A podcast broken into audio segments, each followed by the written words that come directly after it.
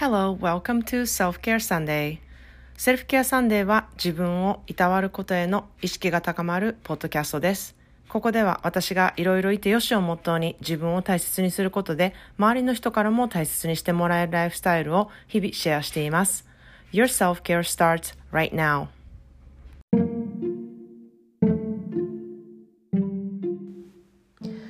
皆さんこんにちは。カリフォルニアからセルフケアスペシャリストのまーちゃんです。いかがお過ごしでしょうか、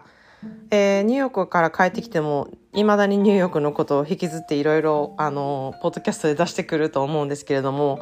まあ、あの、帰ってきて、こう、気づくことがあったりっていうことの中に、やっぱり、あの、私が影響を受けたことがこう日々の生活に響いてるなって思うのでそれもまあ自然なことかなと思ってここでシェアさせていただいてるんですね。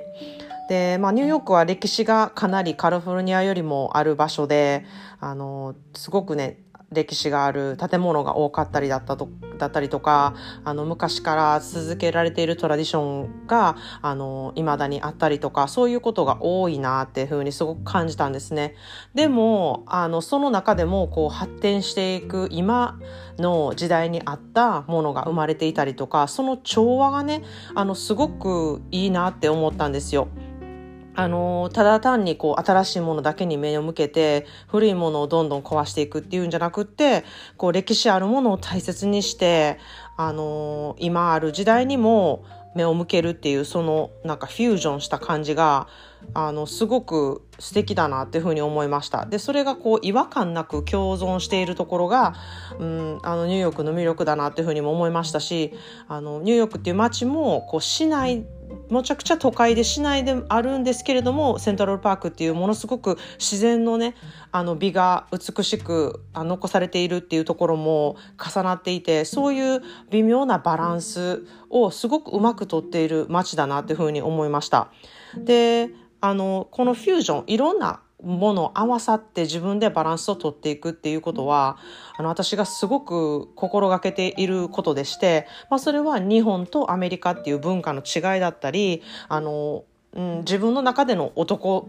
らしい部分女らしい部分っていうその間のフュージョンだったり家庭的な部分であることもこううん、仕事にバリバリ精を出すっていう部分の自分もこうそのバランスだったり、うん、母親っていうバランスとあとは、まあ、私自身っていう個人っていうあのそういうバランスだったりそういうフュージョンをいろんなバランスを自分の中でね取っていくってすごく素敵なことやなと思ってるんですね。何もこうこうじゃなきゃいけないとかここの方向でいかなきゃいけないとかそういうことを思う必要は全くなくてですね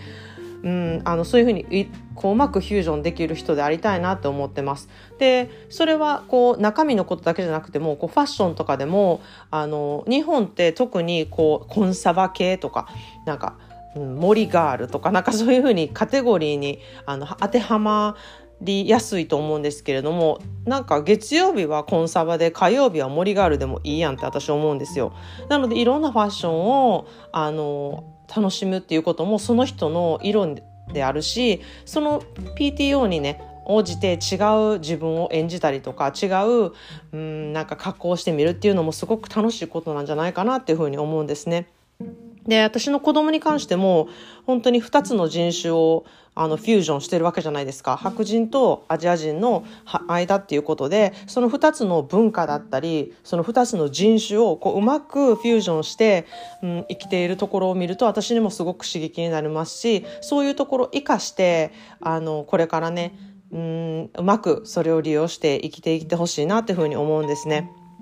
でこの2つの文化を合わせるフュージョンっていうことなんですけれどもその他にもこうジェネレーションギャップっていうのもあるんですね。えー、まあ、親と子供っていうその間のフュージョンっていうことも、うん、こう2人とも歩み寄って今自分の子供が何に興味があるかどういうとこにあのアンテナを張ってるかっていうのをあの親のジェネレーションもこう歩み寄るってことがすごく大事だなっていうふうに思ってるんですね。それは興味ある興味なしとか関係なしにあのどういうふうなことに時代がこう変わっていってるかっていうこともすごくあの目を向ける必要性はあるなって思っててあの、まあ、この年代になりますと私の時代はそうじゃなかったからみたいなでこう文章を始められる方とか、うん、それって結構あの若い人のとか子供たちのこう意見をシャットダウンするんだと思うんですね。まあそうではなくて自分たちはそういう過去があったけれども今はこういうふうな考えがあるっていうことを聞くためにもあの子供たちがどういうふうなところに興味があってそれが全くね全然自分には興味ないことって結構多いんですけれどもなんか目を向けてみるとか、うん、ちょっとそういうふうにね耳を傾けてくる傾けることっていうこともそのジェネレーションギャップをねあの縮めるヒントにもなるなっていうふうに私は自分で感じています。で今日のテーマなんですけれども今日は変わらず大切なこと変わらないことの美しさっていうことをねあのー、お話したいと思います。で私は基本的にね、1950年代から60年代の、まあ、アートだったり、ファッションだったり、映画だったり、文化だったり、あとは書籍、なんかそういう、そういう時代のことが書かれてる本とかが、やっぱ大好きなんですね。で、うん、まあその時代って人種差別もめちゃくちゃありますし男女差別もあったので、うん、そこからの革命がが起きてあの今の時代になってるなっていうふうに思うんですけれどもその革命前の時代っていうところにあのすごく興味があるんですね。でまあ全然こう賛成できないこととかもたくさんあるんですけれどもそのなんか今の時代の変化を見るためでもあるしあの今の時代とどう違ううのかっていうことを知ることもできますし前はどういう価値観で人はあの過ごしていたのかっていうことをねこういう1950年から60年代のあの人のねあの考え方とかを知ることによってすごく面白いなって思ったり気づきになったりするんですね。でまあそんな感じであのその時に美しいって思われてたことが今でも残っていたりとかその時に変わらなきゃいけないなと思って革命が起こって変わったこととかそういう変化もあの知ることができてねあの私にはすごく興味深いことなんですね。で昨日はたまたまちょっとなんかクラシックを聴きたいなってたまに思う時があるのであのちょっと Spotify で聴いてたんですよ。でたまたま聴いた曲があの知っている方はいるかもしれないんですけれども、ベートーベンの、あの、悲壮っていう曲なんですけれども、あの、ソナタの、えー、8番になるの、なるんですかね。それの第2章なんですけれども、まあ、第1章は結構こうアップテンポな感じで、第2章がぐっとこう深くなった音楽になってるんですね。で、この曲を聴いてなんかもうすごい心に響きまして、あの、なんか魂が震えるみたいな感じだったんですよ。で、結構聞き惚れてしまいまして、あの、ベートーベンすごいな、みたいな、なんか今更なんやねんって感じなんですけど、この曲ね、1798年にできてるんですよ。もう300年も前のことじゃないですか。それなのに、今聴いても、こう、心が震えるそういう音楽を作ったってすごいなって思ったんですよ。でなんか私もそれを常にこう意識してましてもうそれを意識してるってあのベートーベンと比べてるわけでは全くないんですけれどもあの変わらない美しさっていうものを常に残したいなって私すごく思ってるんですね。でこのポッドキャストも内容もあの私300年後に経っても誰か聞いても大切なことやなって思う人がいるなっていうふうに思ってるんですよ。っていうのはこのセルフケアだったり自分を大切にすることっていうのはうんあの常に意識してやらなきゃいけないことだしあの時代が変わっても必ずあるものであの必要とされるものであのセルフケアは流行りとかこれからのブームとかそういうの関係なしに変わらないことだと私はすごく強く思ってるんですね。なのでこれは今や